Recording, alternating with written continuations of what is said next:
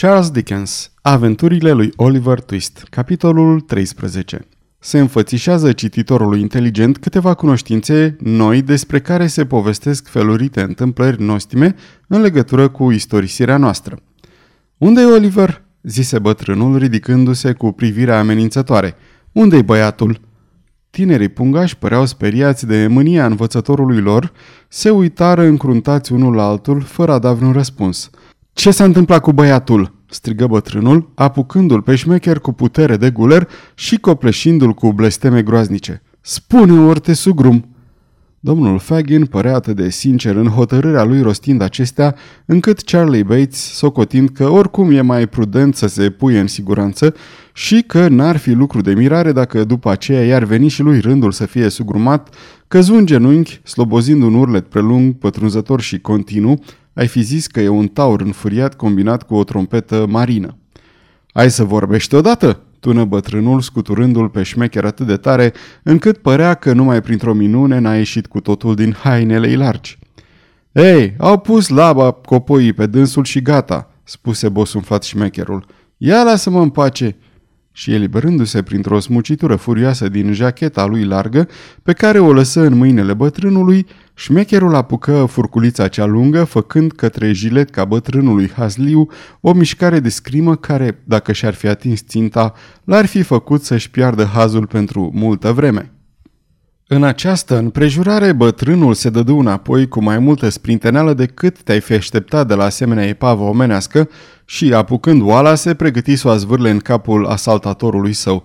Dar cum tocmai în acea clipă Charlie Bates îi atrase atenția printr-un urlet groaznic, își schimbă brusc ținta, repezind-o spre acel tânăr domn. Hei, dar ce drăcie se petrece aici?" bombăni o voce groasă. Cine a zvârlit cu asta în mine?" Noroc că m-a ajuns numai berea fără oală, al minter făceam cuiva de petrecanie. Nu mi-aș fi închipuit că scara ochii cel bătrân și doldora de bani e în stare să arunce cu altceva decât cu apă și încă și aceea numai dacă o poate șmecheri litru cu litru de la societatea apelor. Ce-i tămbălăul ăsta Fagan? Ei, afurisenie, toate basmaua mi udă de bere. Marși înăuntru javră păcătoasă. De ce te-ai oprit afară? Parcă ți-ar fi rușine de stăpân tu? Marși înăuntru!" Omul care bombonea astfel era un vlăjgan voinic de vreo 35 de ani, îmbrăcat cu o redingotă neagră de catifea proastă, pantaloni slinoși de postav, ghete cu șireturi și ciorap cenușii de bumbac ce îi acopereau picioarele groase cu pulpe bombate, picioare dintre acelea care, în asemenea costum, par întotdeauna că le lipsește ceva când nu sunt garnisite cu un lanț solid – pe cap purta o pălărie cafenie și în jurul gâtului o basma bălțată, în timp ce vorbea își tot ștergea berea de pe față cu capetele ei destrămate. Când isprăvi treaba asta, dădu la iveală un chip grosolan și brutal, cu o barbă nerasă de trei zile și doi ochi crunți, dintre care unul purta semne proaspete și felurit colorate ale unei lovituri. Vino încoace, n-auzi?" mărâi simpaticul bandit. Un câine alb, lățos, cu capul tot plin de răni și zgârieturi, se furișă în odaie. De ce n-ai venit până acum?" zise omul. Nu cumva ești prea mândru ca să mă recunoști de stăpân în fața lumii? Culcă-te!" Odată cu porunca, îi repezi câinelui și un picior, aruncându-l tocmai în celălalt capăt al camerei, dar animalul părea obișnuit cu asemenea tratament, căci se încovrigă îndată, liniștit într-un colț, fără a scoate un scheunat și, clipind într-una din ochii roșii, părea a cerceta cu mult interes încăperea. De ce te-ai înfuriat așa? Iar asuprești băieții hodoroc zgârcit, lacom și nesățios ce ești, spuse omul, așezându-se ca la el acasă. Mă mir cum de nu te omoară. Eu în locul lor nu m-aș mai codi. Să fi fost eu ucenic, de mulți aș fi venit de hac și ți-a... Ba nu, pielea nu ți-aș fi putut o vinde. După aceea căci nu ești bun decât să fii ținut ca probă de urățenie într-un borcan și, după câte știu, nu se pot sufla sticle așa de mari. Șt, șt, domnule Sykes, spuse bătrânul tremurând, nu vorbi așa tare. Ia nu mă mai domni atâta, răspunse banditul. Când încep cu de-astea e semn că unăltești ceva împotriva mea. spune pe nume, doar știi cum mă cheamă. N-am să-l fac de rușine când o fi la o adică. Bine, bine, dacă e așa, Bill Sykes, spuse bătrânul cu o milință dezgustătoare. Nu prea ești în toane bune, Bill? Se poate, răspunse Sykes. dar mi se pare că și dumneata ți-a ieșit din sărite ca să arunci cu oala de bere în capul oamenilor. Doar dacă nu ți se pare că e tot o joacă, ca și când faci turnătorii și ai nebunit? zise bătrânul trăgându de mânecă și arătând spre băieți. Atunci, domnul Sykes se mulțumi să mimeze prin gesturi un nod imaginar, strângându-se sub urechea stângă, aruncându-și capul pe umărul drept, pantomimă improvizată pe care bătrânul păru a o înțelege perfect. Apoi, în termeni golănești, ce îi împestrițau într-una conversația și pe care n-are rost să-i reproducem aici, deoarece cititorul n-ar înțelege nimic, ceru un pahar de rachiu. Și bagă de seamă să nu-mi torne o travă, spuse domnul Sykes, punându-și pălăria pe masă. Era o glumă, dar dacă vorbitorul ar fi putut vedea cum își mușcă buzele cu un rânge drăcesc bătrânul pe când se întorcea spre dulap, și-ar fi dat seama că avertismentul nu era cu totul de prisos și că s-ar fi putut să-i vie chef hazliului bătrân să perfecționeze industria distileriilor. După ce dădu de dușcă vreo două-trei pahare de alcool, domnul Sykes binevoi să bage în seamă pe domnii cei tineri. Acest gest delicat stârni o discuție care lămuri împrejurările și felul în care fusese prins Oliver, întâmplarea suferind însă toate schimbările și înfrumusețările pe care șmecherul le socoti neapărat trebuincioase. Mă tem, zise bătrânul, că ar putea spune ceva care să ne bage în mare belea se prea poate, îi întoarse Sykes vorba cu un rânjet ironic. Ai dat de dracu Fagan. Mă tem, știi, urmă bătrânul, ca și cum n-ar fi băgat de seamă ce a spus Sykes și, ațintindu-l stăruitor, mă tem că petrecerea nu începe numai pentru mine, ci și pentru mulți alții și s-ar putea, dragul meu, să o pățești chiar mai rău decât mine. Omul tresări și se întoarse către bătrân dar bătrânul își ridică umerii până în dreptul urechilor, lăsându-și privirea să rătăcească pe peretele din față. Urmă o tăcere lungă. Fiecare membru al acestei respectabile asociații părea scufundat în propriile gânduri. Până și câinele, care se lingea pe bot cu un aer viclean, părea că cugetă cum să atace picioarele celui din tâi domn ori doamne ce va ieși în cale pe stradă. Cineva trebuie să cerceteze ce s-a întâmplat la poliție, zise domnul Sykes cu o voce mult mai potolită. Bătrânul făcu semn de încuvințare. Dacă și-a ținut flanca și întemnițat, n-ave mai ne teme până îi dă drumul din nou, zise domnul Sykes. Atunci o să avem noi grijă. Trebuie să găsești un mijloc de a pune gabja pe el, zise el. Bătrânul încuvință din nou. Se vedea bine, într-adevăr, că era cea mai prudentă cale pe care o aveau de urmat. Din nefericire însă exista un motiv puternic ce împiedica adoptarea planului. Iată ce era. Întâmplător, șmecherul Charlie Bates, Fagin și domnul William Sykes avea o profundă și înrădăcinată antipatie de a se apropia de vreun local polițienesc, ori de a-i da târcoale sub vreun pretext oarecare. E greu de știut câtă vreme au rămas astfel uitându-se unii la alții într-o stare de nesiguranță foarte puțin plăcută. Dar nu mai este nevoie să ne silim a dezlega această întrebare, căci apariția neașteptată a celor două doamne tinere pe care le văzuse mai înainte Oliver, făcu să izbucnească din nou discuția. Am găsit!" strigă bătrânul. Se va duce bet, nu-i așa, drăguță?" Unde?" întrebă tânăra doamnă. Numai până colea la poliție, drăguță," spuse bătrânul cu voce mieroasă. Trebuie să recunoaștem spre lauda tinerei doamne că nu refuză categoric propunerea, ci își exprimă numai cu multă pasiune și energie dorința de a se duce mai degrabă dracului, politicos și delicat mijloc de a înlătura o propunere și care dovedea din partea tinerei doamne acel bun simț născut ce ne oprește să ne jignim aproapele printr-un refuz direct și definitiv. Chipul bătrânului se posomorâ și întorcându-se către acea tânără gătită atât de strălucitor, ca să nu spunem splendid, cu rochie roșie, botine verzi și cârlionți învârtiți pe hârtiuțe galbene, se adresă celeilalte. Nancy, drăguță, spuse el cu un aer lingușitor, tu ce zici? Cu mine nu-ți merge, nu-ți mai bate gura degeaba Fagin, răspunse Nancy. Ce înseamnă asta? întrebă domnul Sykes, ridicând capul și privind-o posomorât. Că e așa cum am spus, Bill, răspunse cu liniște acea doamnă. Ei, asta-i. Ești tocmai persoana care ne trebuie, o lămuri domnul Sykes. Nu te cunoaște nimeni prin părțile astea. Și nici nu doresc să mă cunoască, răspunse cu același calm Nancy. așa că nu aștepta să spun da dacă am spus odată nu. Are să se ducă Fagin, zise Sykes. Nu, n-are să se ducă Fagin, răspunse Nancy. Ba da, Fagin, are să se ducă, repetă Sykes. Domnul Sykes avea dreptate. Mai cu amenințări, mai cu făgăduieli și lingușiri, izbutiră până la urmă să o înduplece pe doamna în chestiune să le facă acest serviciu.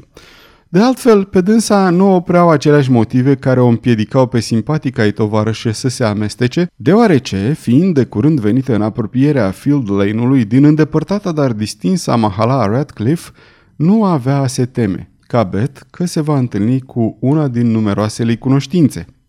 Drept care, legându-și în jurul taliei peste rochie un șorț alb curat și ridicându-și cârlionții sub o pălărie de pai, Amândouă aceste articole de toaletă fiind scoase din nesecata magazie a bătrânului, Miss Nancy se pregăti să iasă ca să-și îndeplinească misiunea.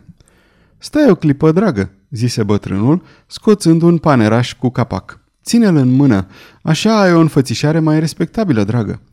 dă și o cheie mare, soție, în mâna cealaltă, Fagin, spuse Sykes.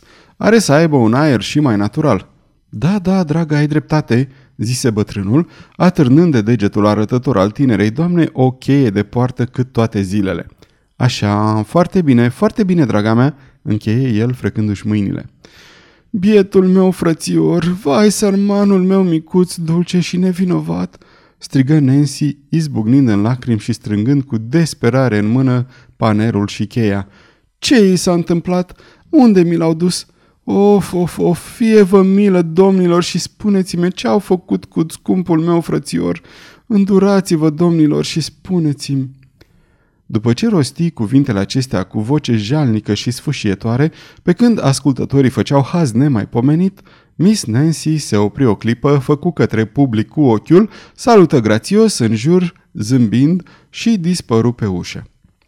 Isteață, fată, dragii mei, spuse bătrânul întorcându-se către prietenii lui cei tineri și clătină din cap cu severitate ca și cum i-ar fi îndemnat prin această dojeană mută să urmeze strălucitul exemplu pe care l-avuseseră în fața ochilor. Face cinste tagmei femeiești? Zise domnul Sykes, umplându-și paharul și izbind în masă cu pumnul uriaș. În sănătatea ei. Aș dori să-i semene toate. În timp ce o copleșeau astfel cu tot felul de laude pe neprețuita Nancy, această tânără doamnă se grăbea către comisariatul poliției, unde ajunse curând vie și nevătămată după ce străbătuse străzile cartierului cam cu frica în sân, lucru firesc bineînțeles când umbli singură și neocrotită. Intră pe din dos la poliție și bătu încet cu cheia în ușa unei temnițe, apoi ascultă. Nu se auzea nimic înăuntru. Tuși și trase din nou cu urechea. Cum nici de data asta nu primi răspuns, se hotărâ să vorbească. Noli, dragă, șoptia cu glas dulce. Noli! Înăuntru însă nu se afla decât un biet criminal de sculț, închis deoarece cântase din flaut, care, după ce îi se dovedise bine vina împotriva societății, fusese frumușel condamnat de domnul Feng la o lună de închisoare corecțională, stârnind totodată remarca hazlie și foarte nimerită a acestui magistrat că, dacă are atât suflu de părăduit, ar fi mai cu folos pentru el să-l întrebuințeze la învârtitul morii decât la un instrument muzical. Prizonierul, ocupat să-și jelească în gând pierderea flautului confiscat în folosul statului, nu răspunse. Nancy trecu la celula următoare și bătu iar la ușă. Cei? strigă o voce slabă și jalnică. Nu se află cumva înăuntru vreun băiețel? întrebă Nancy printre suspine. Nu, răspunse vocea, ferita Dumnezeu. Acolo se afla un vagabond de 65 de ani care fusese băgat la închisoare fiindcă nu cântase din flaut, sau mai bine zis fiindcă cerșise pe stradă nefăcând nimic ca să-și câștige traiul. În celula următoare era alt om care avea să fie trimis la aceeași închisoare, fiindcă vânduse crătiți de cositor fără autorizație, deci cercând să-și câștige existența în dauna timbrului fiscal. Dar, cum nici unul dintre acești criminali nu răspunse la numele de Oliver, Nici nu știau nimic de el, Nancy se hotărâ să se adreseze de-a dreptul temnicerului cu jilet cădungată și printre suspine și văi căreli, al căror efect îl spori cu ajutorul coșulețului și al cheii, îl întrebă de scumpul ei frățior. Nu e aici, drăguță?" zise bătrânul. Atunci unde-i?" gemu Nancy cu un aer rătăcit. L-a luat domnul acela," răspunse temnicerul. Care domn?" Vai, Doamne Dumnezeule, care domn?" strigă Nancy. Ca răspuns al acestor întrebări învălmășite, bătrânul lămuri pe deznădăjduita surioară că Oliver leșinase în sala de judecată și că fusese eliberat în urma depozițiilor unui martor care dovedise că hoția fusese săvârșită de alt băiat care nu putuse fi prins și că fusese apoi luat de reclamant în stare de nesimțire și transportat la locuința acestuia, despre care informatorul știa doar că s-ar fi aflat prin apropiere de Pattonville, căci atât auzise din adresa pe care o dăduse domnul Birjalului. Într-o nemaipomenită stare de neliniște și îngrijorare, nenorocita femeie se îndreptă împleticindu-se spre poartă, acolo schimbă mersul șovăielnic cu un trap alergător și apucă drumul cel mai lung și mai ocolit pe care îl știa ca să ajungă la locuința bătrânului. Cum află rezultatul expediției, domnul Bill Sykes își chemă îndată câinele alb și, punându-și pălăria, plecă grăbit, fără să-și mai piardă vremea cu saluturi de politețe către cei din jur. Trebuie să descoperim unde se află, dragii mei. Trebuie neapărat găsit, spuse foarte tulburat bătrânul. Charlie, du-te în cercetare și să nu te întorci până nu afli vreo știre de la el.